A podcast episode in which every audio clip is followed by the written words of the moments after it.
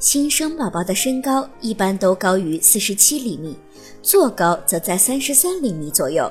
新生儿的体重一般在两千五百克至四千克，如果不足两千五百克，则属于低体重儿；若大于四千克，就属于巨大儿。低体重儿与巨大儿都需要给予特别的关照与护理。宝宝出生两至四天时，有时会发生体重下降的现象，这是因为宝宝排出的胎便损失水分，而奶水吸收相对较少造成的。在七天后，体重就会恢复到出生时的分量。在这一周，宝宝的视力很弱，对周围的事物几乎都是视而不见的。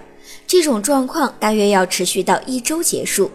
宝宝的听觉灵敏度也不高，所以正在酣睡的宝宝只有听到很大的声音时才会突然惊醒啼哭。不过，宝宝的味觉发育已经比较完善，尤其是喜欢甜的味道。